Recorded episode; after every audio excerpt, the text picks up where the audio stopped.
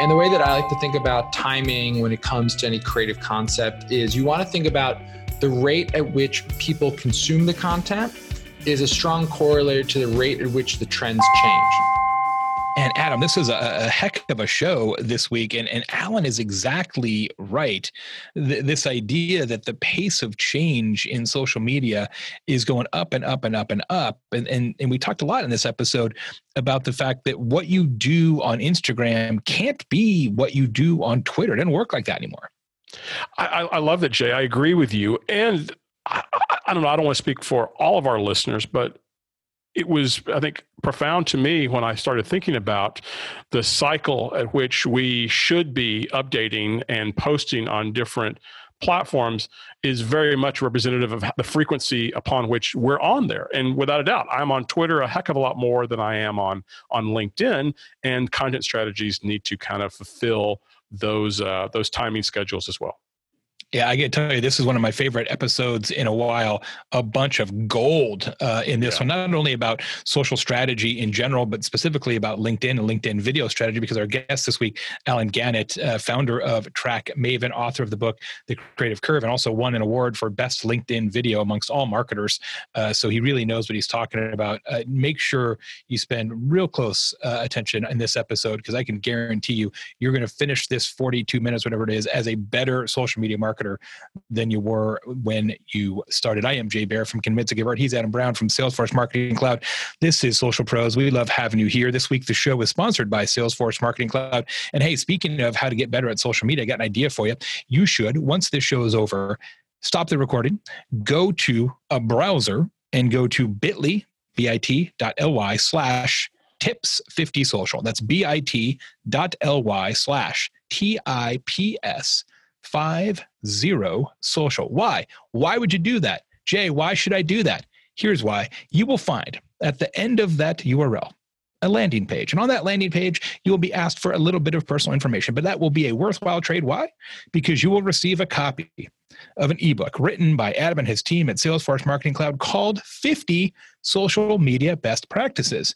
All kinds of tips, tricks, best practices, ideas for how to make your social media better. Won't cost you a thing. They're not going to bug you that much either. Totally worth it.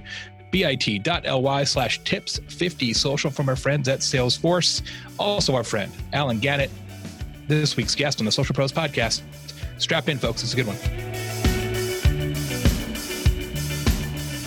Super pumped this week on Social Pros to have on the air somebody who's going to bring a lot of different topics uh, to the forefront here. He is a multi talented, multifaceted, genius creator and marketer. Uh, Allen Gannett, who is also the author of a terrific book uh, called The Creative Curve that I really, really loved. And Allen is really terrific at all things social media, content marketing. Also, fun fact, uh, founder of TrackMaven, uh, now part of the Skyword uh, Empire. Allen, welcome to the uh, Social Pros. Thanks, Jay. With words like that, I feel like I'm like all good. I can like Show's over. That's it. The show is, no the show is concluded. Yeah. Show is Bye, concluded. guys. See you later. Good night, everyone you have a really interesting perspective on the things we talk about here uh, at Social Pros because, as as many Social Pros listeners know, TrackMaven is one of the finest tools available to really understand what's happening uh, with your social media in comparison to uh, the universe at large and in comparison to competitors to see progress or lack of progress, as the case may be. In your estimation, what does the analytics say? What does the data say has kind of changed the most in social in the last I don't know year or so?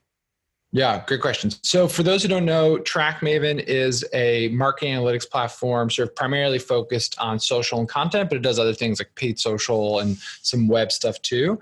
And the primary thing we're seeing that I think is really interesting and has been going on for a few years um, is this sort of back and forth pendulum swing around paid social and organic social. And right now, what I think is really interesting is you're seeing a pendulum swing back to organic, where you're seeing brands start to really get good at organic social again after, you know, there was all stuff around organic social's dead, blah, blah, blah. And I think the, the real answer is organic social is hard, right? Organic social is really hard. But um, the fact that a lot of brands have left it, I think, has left an opportunity for other brands to come in and do a very good job at it. Um, and so I think that's the question for a lot of teams right now is like, what kind of social team do you want to be? And are you staffed and are you resourced and are you operationalized to actually be able to do that? Uh, that's really a fascinating premise that that the pendulum swings one way and then and then back the other. I mean, obviously, paid social when everybody rushes in gets more expensive, and so people say, yes, organic social is hard, but maybe it's worth it, even if it is hard, because if you can crack that code, then it's less expensive potentially than than paid. Based on on that observation and and seeing brands kind of return to organic social and having some degree of success what what is that success rooted in that perhaps that success wasn't there in the past? Is it is it specificity? Is it creativity? Is it modality? Yeah so i think it's a few it's a few different things. So one is that the brands who do organic social well are being very channel specific. So i think one of the big mistakes that enterprises made when they went into social was they tried to be very efficient. And you know being social is not very efficient. Like you think about the word social and social media like when you go to a party it's not very efficient to make new friends right? It takes time it takes work. And they said okay no we want to you know create a short form video and then we want to recut it to all these different platforms and look we created like channel specific content but like that's kind of bs because in reality there's like all these channels have a subculture and you think about youtube versus instagram versus tiktok there's all sort of a subculture and there's people on it and they have their own sort of inside jokes and all these feelings. And so the brands that have moved back to it, I think have done a really good job at being channel specific. And we can point at some of the obvious examples, but I think like, you know, obviously right now with brand Twitter, there's a whole thing around like Wendy's, for example, right? Where they do the sort of sassy, sarcastic voice, which by the way is like the voice of Twitter. Like that's what Twitter is. Like it is sort of sassy and sarcastic and has a slight sort of cynical bent to it. Um, but if they had just been repurposing a bunch of you know generic social content onto Twitter as they were repurposing for other things, it wouldn't have worked. So I think in order to do organic social well, you have to be channel specific, which is inherently expensive because that typically means you need to have a person or multiple people only focus on one channel, multiply that by you know six or seven major channels, and you have a pretty big team. Yeah, it's such a great point. Social Pros listeners, I, I, want you to really heed what what Allen said right there. This idea that you can create one story or one content component and then cross post it uh, in, in, every medium with the same graphic, the same angle, d- doesn't really work. It's it's random acts of social. And if there's one thing we've discovered, one thing we talked about here on the show, is, that you have to to say, all right, what is?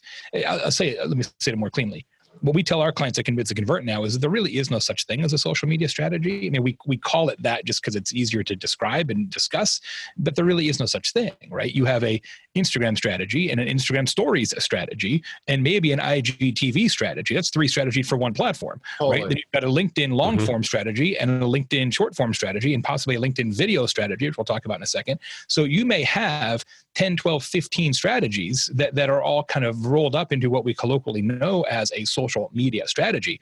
but the commonality between those different channels is getting less and less over time, not more and more, partially because the audiences themselves, as Allen alluded to, are, are, balkanizing. We see this in the data. You see it from Pew data, you see it from Edison Research data, that, that people who love Instagram love Instagram. And yeah, they might spend a little time on Twitter. And yeah, they might spend a little time on Facebook. But but back in the day, like a year ago, uh, you would see people using social networks more interchangeably. And now what the data show is that people are kind of picking their favorites and spending a greater share of their time in each of those channels, which means that they get very used to the syncopations and the rhythms and the content stylings of that platform. And you have to, as Allen rightly points out, match those same syncopations and rhythms with your content.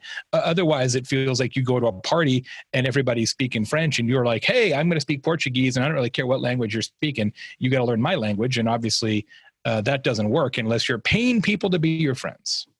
Exactly, and this is where I think it's really important that sort of the concepts in, the, in my book. So I wrote this book that's all about creativity and timing. And I think this actually applies really well to social, where one of the biggest mistakes that people make when it comes to social media is they completely ignore the timing aspect.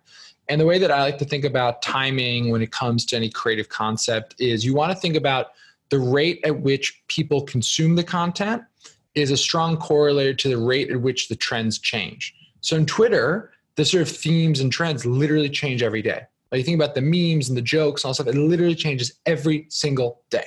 Because that's how people consume Twitter. And so, what you have to do as a brand or as a social media marketer or whatever you call yourself, right, is you have to have that understanding on that level because you constantly have to be understanding what is that white space, where is that opportunity, where I also don't seem cliche right? And this is where I think a lot of brands, you know, I was talking before about like hashtag brand Twitter and Wendy's, and now every there's all these sort of retail and food service brands that have dove into the strategy of they have this sort of sarcastic Twitter. And you know, people sort of make fun now. There'll be these long Twitter threads of just brand Twitter sort of responding to itself. And like it's still kind of funny, but at a certain point it just sort of gets like, okay, like we get it, right? Um, and so I think you have to be really, really good. And this is where when I tell people, you know, they ask like, what kind of person should I hire to run these channels? You really have to find someone who is sort of native to that channel and a citizen of that channel and someone who really lives and breathes it because they'll be able to understand and get the joke. And so, you know, people all times talk about it. I mean, no offense to some of my friends, but like they'll say, like, oh, I'm such a busy social media professional. Like, I don't even post on my own Instagram, right? And those are the type of people who always sort of worry me because I'm like, if you really are going to do Instagram, great, or Twitter, great. I don't mean good, right? We're talking about great. Like, you have to be a citizen of that platform. You have to be a citizen of that channel. You have to be someone who's in on those jokes, in on the themes, in on the trends. That takes a lot of work, and you better be like really into it. So guys this is an incredible uh, episode already. Um, allen uh, i love the idea of of efficiency versus channel specific being specific to a certain channel because i think that's one mistake people make. Second you just you just articulated the idea that you need to be a citizen uh, in a channel. I'm curious what your thought is as it relates to the new emerging channels and are we going to see social media marketers and communicators in general making the same mistakes. Let's take TikTok, for example. Here is a platform that, as of right now, is only organic. Although I think we can all agree that's probably going to change. Um, and it's an entirely different type of content. Well, Line and Vine, yeah, maybe have, have done this before, but it is a unique product. Do you think we're going to see marketers and brands make the same mistakes, or are they saying, okay, clean slate, we can kind of do some new things from this point forward? I think we're seeing a mix, but we're already seeing brands are just sort of posting stuff on there. And we're also seeing on the other side, we're seeing brands, and some of these brands are ones that are so surprising. I actually, you know, you look at the Washington Post, they're doing all this stuff on TikTok. It's actually working really well for them and they have this young young-ish he's not young this young-ish guy who's running it. He spends a lot of time on tiktok. He's sort of very aware to like what are the memes that are currently spreading on tiktok. And so a lot of tiktok is that basically these like little memes emerge and some of them last a day or two right? And people sort of recreate their own versions of it and they're musical and all stuff. But like sometimes they literally last a day or two so if you're a brand, if you're not a citizen of that platform, you're not catching that until maybe a, you do a weekly review and you determine your content strategy for the next week, and already it's gone. So yeah, we're definitely going to see more and more brands that are going to keep piling into these emerging channels. And as that happens, there'll be more brands that do a bad job. Um, it's funny. I'm right now meeting a lot of these like um, Gen Z kids who are starting Gen Z focused agencies. Like they're like 19 and 20. And I think it's really smart because I think fundamentally a lot of the people who grew up as professional social media people in the age of Twitter, or Facebook don't get it. And they think they get it because they're like, oh, it's like Instagram and stories, but it's different. It's like, no, no, no, no, no, that's not at all what it is. And so I think that's actually something that's really interesting and something to think about, which is like, there's some like really smart Gen Z kids who are like helping brands do this and like almost wonder is like the better way for you to launch your TikTok strategy to hire an 18 year old um, than to do it yourself.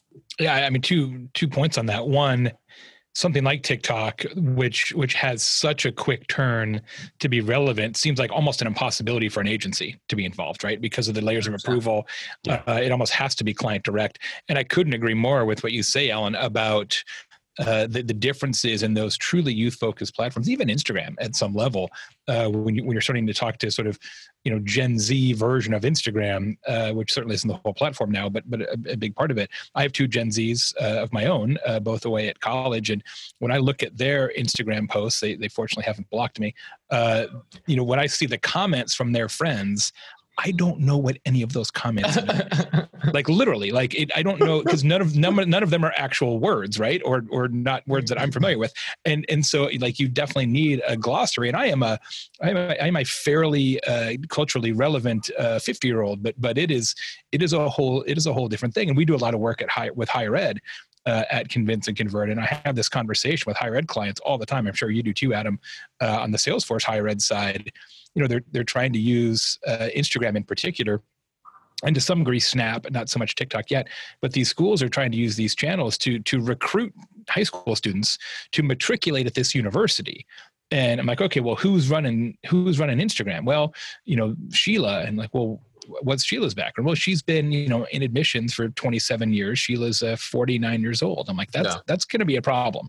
Sheila is not going to be able to, uh, to to make that really part of the culture of that platform. Now, uh, we don't want to overplay this here, social pros listeners. We're not saying that that age is a uh, is is a, a, a precondition of employment uh, one way or the other for anything. But uh, I think what you do need to pay attention to is that the social channels are becoming very self-referential uh, in a way that they weren't um, just a couple years ago. I mean, you look at um, Chipotle's strategy on Instagram now is to be ironic. Like they're doing these things where they purposely are creating these really hideous graphics because um, this is sort of like a little micro trend that's going on right now. And they have these like Microsoft Paint style word art, clip art, and this is Chipotle. Like it's a major, major company, and like that's actually funny but the fact that that's funny is like kind of like a hard point to get because it is a self-referential, ironic humor, right? Yeah, it stops the thumb though. You're like, what is this horrible graphic? Oh, yeah, it's Chipotle. It's, well, that's why I feel about shoes, right? Like all the weird chunky dad shoes, whatever yes. they're called. You know, my son wears them all the time. He's a sneaker freak, and I'm like, those are the the most hideous sneakers. I've ever seen. It's like it's like so the Pontiac Aztek rendered as a shoe is what it yes. looks like, and oh I'm like, God. how is that cool? I don't get it, but uh, but that's the thing and that's that's the hard part about like i think any of these things it's about irony. And i think part of the irony thing also comes down to i think the last two or three years was really sort of the resurgence of like we really want human um, sort of humanity in our social media. And so like people don't want super polished super professional. They want something that's human. They want something that's real. They want something that's authentic. And some of the best ways to do that are to be people centric to be to have mistakes to have rougher cuts to have silly word art make it clear it's a joke. Like that stuff is i think is having a real moment. And i think that all speaks to the sort of ability for some people to create good organic social if they can prove the uh, prove their authenticity. Social media marketers resist the temptation to be the dad that dances at your teenager's party. Uh, hey man. that is, i resemble that remark. That's the and you and me both, my, my friend. So I think that's it's it's interesting. I think you're exactly right, in that there is a difference in being cool uh, and trying to be cool, and uh, and you need to channel your uh, your audience when doing so much of this. Allen, I think those are great great thoughts. Probably a good segue too to talk about something else I think that is really important, and that is creativity. And in your book that came out last year, The Creative Curve, which is as Jay said, an incredible book. I, I encourage anyone to uh, to go to Amazon or your favorite bookseller and grab this. But I love Allen how you break the association between genius and creativity, and that you say, you know what, you don't have to be genius to be powerful in a creative standpoint. Talk a little bit more about the creative curve and especially that that topic that really resonated with me because I am no genius. Yeah, so the book stemmed from a conversation I started having with marketers about five years ago where I would talk to marketers and I'd hear things like, oh, I'm not that creative or I'm not that person. And I started to get frustrated because I, well, I'm originally from New Jersey, so I get frustrated a lot, but I generally have this sort of sense of that creativity is a learnable skill. And I realized through a lot of the work I was doing that actually most people don't believe this. And so um, what happened was I gave a talk at a conference about some of the mythologies around creativity and some of the stories of creative genius we've told throughout time, like Mozart, Picasso, Steve Jobs, and how really what we've been told is a sort of Hollywood marketing PR version of creativity. And we've internalized a lot of the stories from sort of a marketer's version of the creative process. And we've told ourselves things like, oh, like Mozart popped out of the womb playing the piano, which is comical. Like he had a helicopter dad who hired for him the best music teacher in Europe and made him practice three hours a day, seven days a week, starting at the age of three like you too would become a half decent piano player. And so this idea of creativity has really gotten warped by sort of popular media. Um, and so the talk sort of spiraled into a book, and the book is split up into two halves. So the first half is sort of myth busting the notions around creativity, and the second half, I interviewed about 25 living creative greats, so billionaires, Oscar winners, Tony Award winners, Michelin star chefs, about their creative process and how they learned to become more creative. And so, to answer your question specifically, what I think is really fascinating is that um, this concept of genius we typically tie it in with the idea of IQ. And when they do tests where they take the same group of people and they test both IQ and creative potential, what they find is that once you have an IQ of about 104, there's actually no correlation between IQ and creative potential. And the thing there is that an IQ of 104 is literally about average. So IQ is normalized in a bell curve with 100 in the middle. So if you have an IQ of 104, like about half the world is smarter than you. So this is not you know 100,000 people. This is not 100 million people. This is literally billions and billions of people with the same creative potential. But yet there's a big gap between the amount of creative potential there is and creative achievement. And so what the book ties into is that when you actually look at the science around this, when you actually talk to people, what you find is that a lot more of what changes people from having creative potential to having creative achievement is about the social system they exist in, how they interact with their people in their creative field, how they gather resources, how they gather skills, and how they execute on those things. And those are not things that are sort of naturally born or sort of divinely given to a certain few, but those are things that anyone can take advantage of if they know how to do it. There you go, Social Pros listeners. It's all right there in front of you. You can teach yourself, you can learn to be creative. It is not just nature, it is also nurture. Correct, Allen? Yeah, and there's there's when you talk about creativity, what I think is interesting is people sort of misunderstand even what that word means. So, like if I throw paint on a canvas, it's not creative, right? It's maybe mm-hmm. productive, maybe, right? But when Jackson Pollock does, it's worth millions and millions of dollars. So, what is creative is actually this really interesting question because what creative is, is the ability to create things that people recognize as both new and valuable. It's not just about creating new things, great? Because you could create lots of new things that are terrible. We wouldn't say, oh, that person is creative. And so it's the ability to create things that are both new and valuable.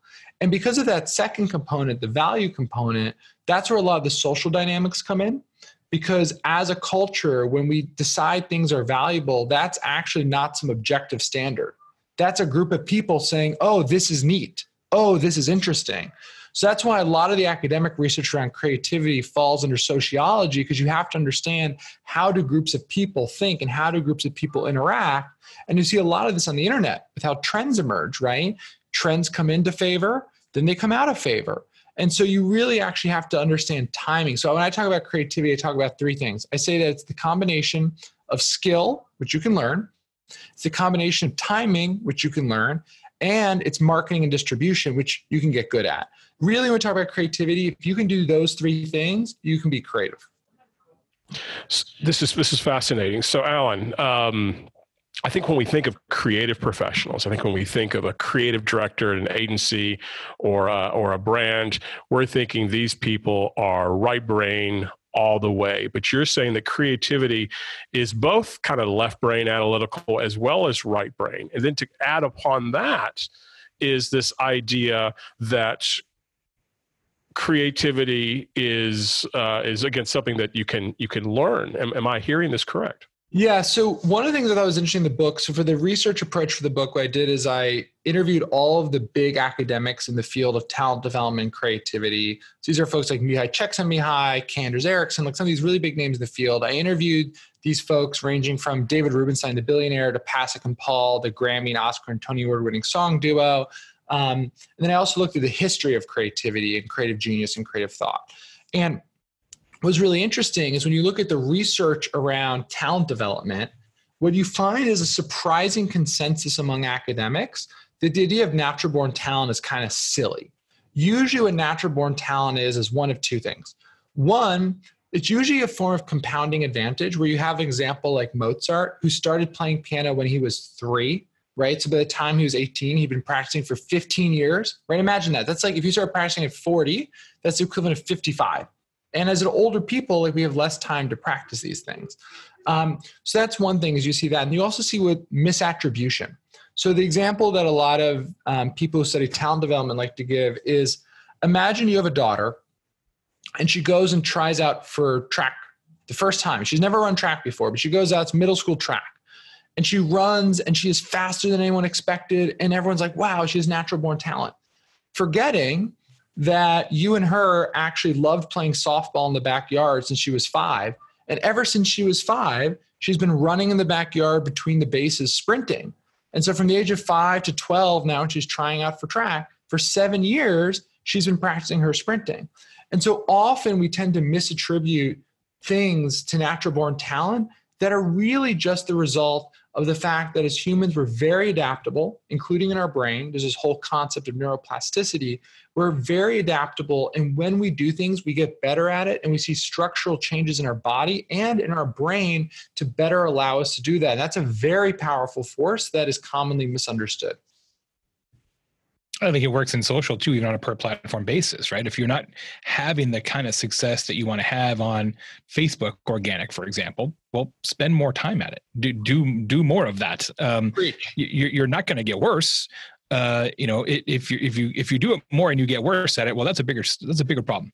Uh, but but you're probably not going to get worse. One thing I want to add. Um, so in the book, I talk about these four things these creatives do to become good at what at their craft one of the things I was really surprised by, I think applies really well to social, is we talk a lot about consumers and creatives being sort of opposites. Like consumers consume, they're very passive, creatives do, they're very active. But actually, the most successful creatives are also rabid consumers of their field. So, like musicians will, for example, jazz musicians will listen to every jazz record possible. They've gone to lots and lots of shows because by learning what's out there, you can start to understand where is there opportunity for stuff that's new right? And so if you aren't a consumer, it's very hard to be creative. And so I think it's social, this is a great example where this is why we talk about those social citizens as being some of the best social media marketers because they actually get it. They're actually consuming, they're actually active on Twitter and they're seeing the sort of trend lines of those memes and jokes and trends and jo- all these things. And that's why consumption is actually one of the most important parts of any creative field. But I think social is sort of a very obvious one, you know, to your point. And it's really, really important. But I know a lot of people who are like, ah, I do social for work. And you know, I'm not really on Twitter, I'm not really consuming. And I'm like, oh, I'm nervous. And that's why you need to listen to the Social Pros podcast each and every week, ladies. Exactly. You need to be consuming this information. It makes me a better social media marketer, Adam as well. And thanks to all you guys for listening to the show. We appreciate it. It's been a great year, matter of fact. Allen, one of the things that you're particularly adept at and, and have been awarded and lauded as such is your use of LinkedIn video. You were one of the first LinkedIn video creators doing consistent episodic content there. Tell us a little bit about what you've done there, how, you decided to to use LinkedIn video in that kind of uh, binge-worthy, consistent uh, show format. And then we'll ask you some questions about best practices later. Yeah. So, um, so I've been doing LinkedIn video now for over two years, which is crazy and my my typical sort of video format is I do these videos that are sub one minute called Allen Asks. And basically, I'm interviewing some thought leader or leader or CEO. And it's been everyone from you know John Chambers, the CEO of Cisco, to Kobe Bryant. Uh, I interviewed you know uh, presidential candidate Pete Buttigieg, like a pretty eclectic set of folks. But the most of it's like marketers and startup CEOs and stuff. And um, one question, one answer, and one minute. That's the whole thing. And it was funny because the reason I started was actually because I just um, finished the manuscript for this book, and a big part of the book is talking about how um, being early to trends is really important. And I saw that LinkedIn had launched LinkedIn Video, and it was in private beta. And I was like, well, clearly, like that'll do great. I mean, Facebook video is sort of doing really well. LinkedIn had a big thing. I was like, I, you know, I want to be part of that early on. And this is a really silly story, Jay. But literally, what happened was I was thinking about this a lot and trying to like network my way into it to the point where I literally had a dream one night. This is 100% true. I had a dream that I was on a hotel rooftop bar and Jeff Weiner, the CEO of LinkedIn, was there. And I like drunkenly asked him to like give me beta access to LinkedIn video. And he said yes. You know, that's the end of the dream. And then the next morning, I was like, I should post it on LinkedIn. Like, I feel like Jeff Weiner's the kind of guy who'd be amused by that. So I posted on LinkedIn, tag Jeff Weiner. Hour and a half later, he responds, You now have LinkedIn video access. Internet goes crazy. like 2,000 people like that post, hundreds and hundreds of comments. It ended up getting like 1.1 million views that post. Amazing. And I got LinkedIn video access and started posting these videos. And two and a half years later, they've had over 5 million views. Um, and you know i get people all the time you know messaging me about it and saying that it's been impactful and it's been a super rewarding experience and it all started with a very very silly dream Look at that. Your dreams can come true oh on LinkedIn. LinkedIn. Yeah. You're a convert. Allen, I think you've done some other really interesting things. And I think this kind of speaks to that art and science that we were talking about earlier as it relates to your cadence calendar on LinkedIn. And you have a very prescriptive calendar or cadence that you kind of keep to. Mondays are, are general content, Tuesdays are a video, Wednesday's an article, which seems a little bit more heavy and, and, and kind of thought leadership esque. Thursday's video, Friday general content. Talk a little bit about kind of why you created that. It may be just because of necessity and you know needing to spread out the video yeah. content, but I'm sure with your analytical mind, sir, that there has been a lot of science and measurement that has been put into this calendar. So one of the interesting things about LinkedIn that's unique among the social platforms is they have an engineering culture that's very much about learning and sharing. And so they have an engineering blog, which about every six months, there's usually at least one article about the LinkedIn feed algorithm where they're actually describing how it works. And you can go and find all these, like they're still up there. Um, and they're really fascinating because they're very, you know, sort of um, transparent about what are things that works. And so one of the things sort of early on that I read in one of these, you know, sort of technical blogs they put together was that variability of content is important. And so I started mixing up my content and doing different types. And I found um, that if I mix up my content, all of the content started to perform better. Um, and so I sort of iterated and I, and I found that, you know, for me, two videos a week was about the max. It seemed like my audience would get excited about. Once got more than that, it felt a little repetitive. Um, and then the articles on Wednesday, again, like the article has a longer um, tail. So doing one a week, it usually gets engagement for an entire week. So it's really good.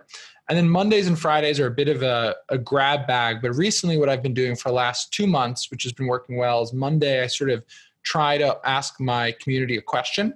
So I try and ask her a thought provoking question. Um, I think this week it was about uh, you know remote work and like what would you want to work fully remotely, fully in an office, or a mix? Um, and you know that usually gets hundreds of comments, lots of engagement. You know, I think Monday got something like fifty-five thousand impressions, um, and then Friday is usually sort of a random thing. I think today I didn't post because I didn't have a good idea.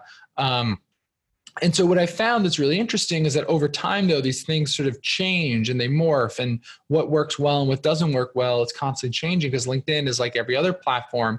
You know, there's the sort of inner culture, and the thing which is funny is right now is I've always been a big advocate um, for doing content on LinkedIn that's more authentic, right, more human to human, more video, sort of lower fi. But recently, I've been thinking that um, there's a lot of white space on LinkedIn for more higher production show quality content. And so I'm playing around with a few ideas there where it's could we create content that's three to five minutes long that has a better production value because there's a lot of people now doing interviews on LinkedIn and um, it's starting to become a lot more crowded. And I think even though I have sort of a loyal community and an audience there, I think it's time to maybe shake things up too. Um, and the data sort of supports that. Like my views per video are starting to go down. I don't think videos are getting worse. I just think it's becoming a much more competitive market for that type of content. How important do you think use of headlines and, and hashtags have been to your success? So LinkedIn is really interesting on um, two fronts. So one is that they um, have a content fold break after two lines and there's a continue reading. And so you have to have in those first two lines an engaging enough um, headline or sort of teaser to get people to either click read more or to watch the video or do whatever. So I've always prioritized that and made sure that it, it makes sense. It's clear, it's descriptive. I try not to do anything that's tricky. I, I don't like when people do sort of like, you know, clickbait type things, but I, I think there's a big gap between clickbait and a bad headline. There's a lot of stuff sort of in the middle.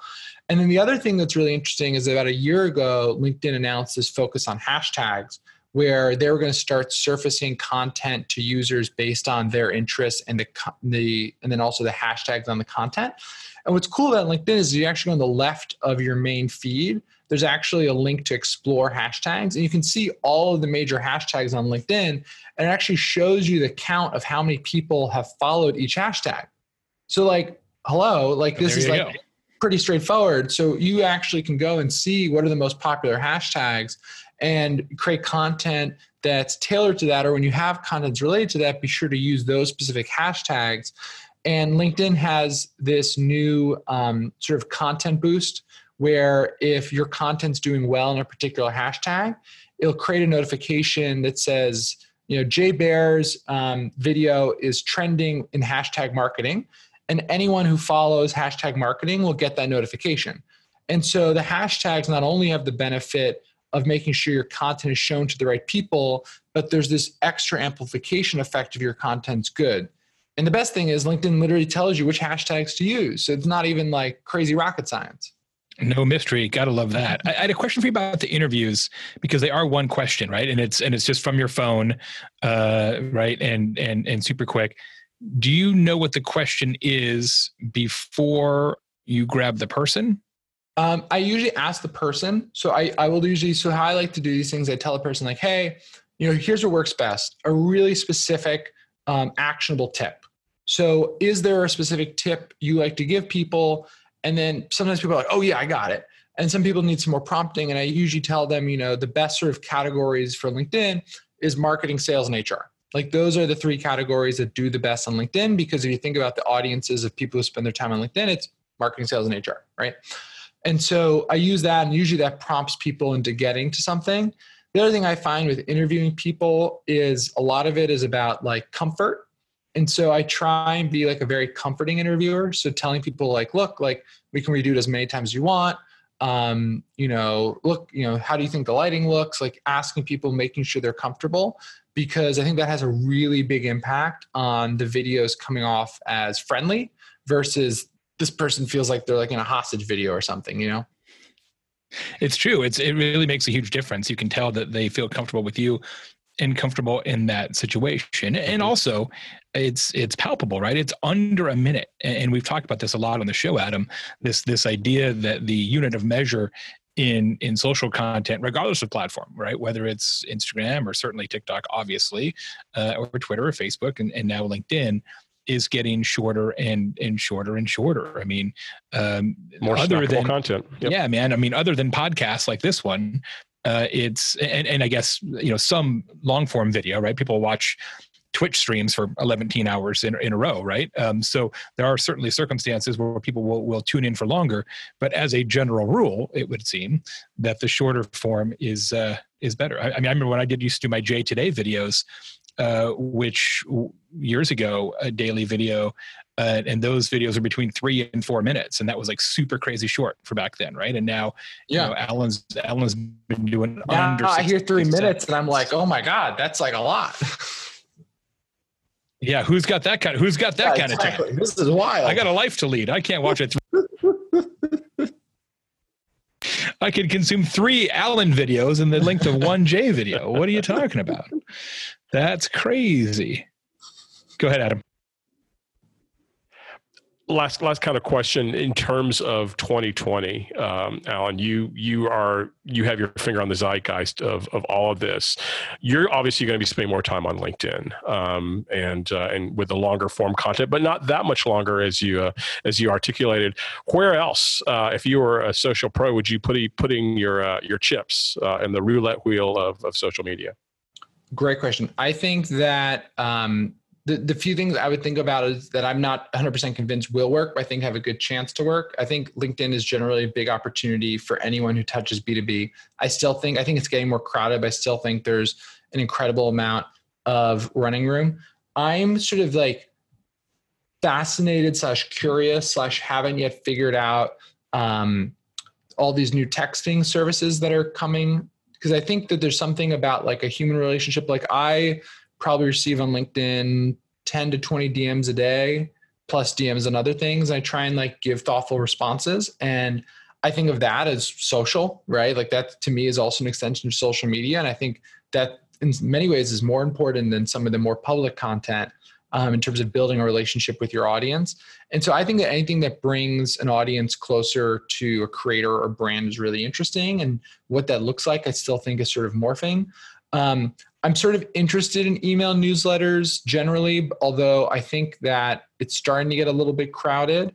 Um, but I think for social media marketers, there's something interesting there because a lot of these, um, you know, you think about the concept of an engagement pod right? Which sometimes get a pretty bad rap. But I think about like intentional engagement pods. So like if I'm a brand, for example, um, you know, if I have some top fans, can I send them out in an email newsletter? Hey, we posted this new piece of content. to support us, could you go and like it? Right. And I think about email newsletters as a way to potentially extend social um, and maybe even create that own sort of intentional engagement pod or other things like that. So those are the things that I'm sort of interested in. Um, I generally think that in sort of influencer marketing, which I think is extension of social, I think B2C is sort of overextended, but I think B2B influencer marketing is like going to go wild. Um, you know, I've I've seen a couple campaigns, I've done a couple campaigns, and I just think like the amount of money that B2B brands spend on, you know, demand generation and paid advertising, I think they're, I mean, three years from now, we're going to be talking about all these big companies with multi-million dollar B2B influencer marketing budgets. And that's barely, barely even started. Couldn't agree more. That's certainly a direction that we're spending a lot of time on convince and convert, both on the consulting side and the influencer work that uh, that I do, and our partnership with Salesforce, among others. And uh, yeah, I think I think you're spot on. It's going to be a very interesting uh, next couple years. Allen, we're going to ask you the two questions we ask everybody here on the Big Social Pros podcast. Gosh, I feel like I had to ask, ask this question in less than 59 seconds. Um, if uh, if you could give somebody one tip, somebody who's looking to become a social pro, what would you what would you tell them? I'd say build up your personal um, social media first and get really good at it and practice because it also acts as an inherent resume. Like if you're hiring an Instagram creator um, or an Instagram manager for your brand, if someone's great at Instagram, they instantly go to the top. Yep, uh, that, that is for sure. They're definitely going to look. Uh, you know, yeah, they're going to look either way. So definitely going to pay attention. Yep, sure. no question. Last question uh, for Allen: If you could do a video call with any living person, who would it be? Oh, um, well, I will say I can ask this if I was to do also a video interview with any living person for sure, sure. of course. Um, um, I think that I'm really fascinated by um, some of these folks who've sort of jumped between industries and are like, I'm going to give you one that's going to seem a little ridiculous, maybe. Um, but I think probably at least one of the sort of Kylie Jenner, Kim Kardashian folks who they are completely misunderstood. They are incredibly savvy at social media. They're incredibly savvy at business. They're incredibly savvy at entertainment. There's a reason why they're all becoming self-made billionaires. Um, and I think that ability to understand the zeitgeist so well and to monetize it is fascinating, especially with the amount of negative criticism they get. And so I'm curious about them from a business perspective um, and I'd love to ask some questions about that. There you go, Kylie Jenner. Uh, that's your answer this week on Social Pros. Yeah, I think you, I would. I would love to see you uh, ask uh, ask one question. What would be your question? Oh my God, um, what do you think about TikTok? No, I don't know. I have. probably going to buy TikTok. Yeah, exactly. Yeah, should probably buy TikTok. Yeah, I own it. Yeah, it's all good. I bought it from China. It's fantastic. Allen, thank you so much. Uh, thanks so much for being here. Congratulations on all the success, obviously on LinkedIn, but of course with TrackMaven uh, and the book called The Creative Curve. Social Pros listeners, make sure you grab a copy of it. It is terrific. It will make you a better social media marketer. I can guarantee you that. Thanks again for taking the time. I appreciate it. Thanks for having me, guys. See you later. You bet. On behalf of Adam Brown from Salesforce Marketing Cloud, I am Jay Baer from Convince and Convert. This has been hopefully your favorite podcast in the whole wide world. If you've been listening for a while, tell your friends. That'd be fun. Word of mouth, super powerful out there. You know how that works. You can find every single episode dating back to January of 2012. You want to hear uh, episodes that don't mention any of the things we talked about today. You know, the, the, 2012 episodes do not mention LinkedIn video or Snapchat or TikTok or Instagram. No TikTok there. Uh, yeah. No TikTok in the January 2012 episodes. Uh, so that's eight years ago uh, is when this show started. It's kind of fun to tiptoe through the archives. But yeah, every single show, transcripts, links, all of it is available at socialpros.com. We'll see you next week. Thanks so much.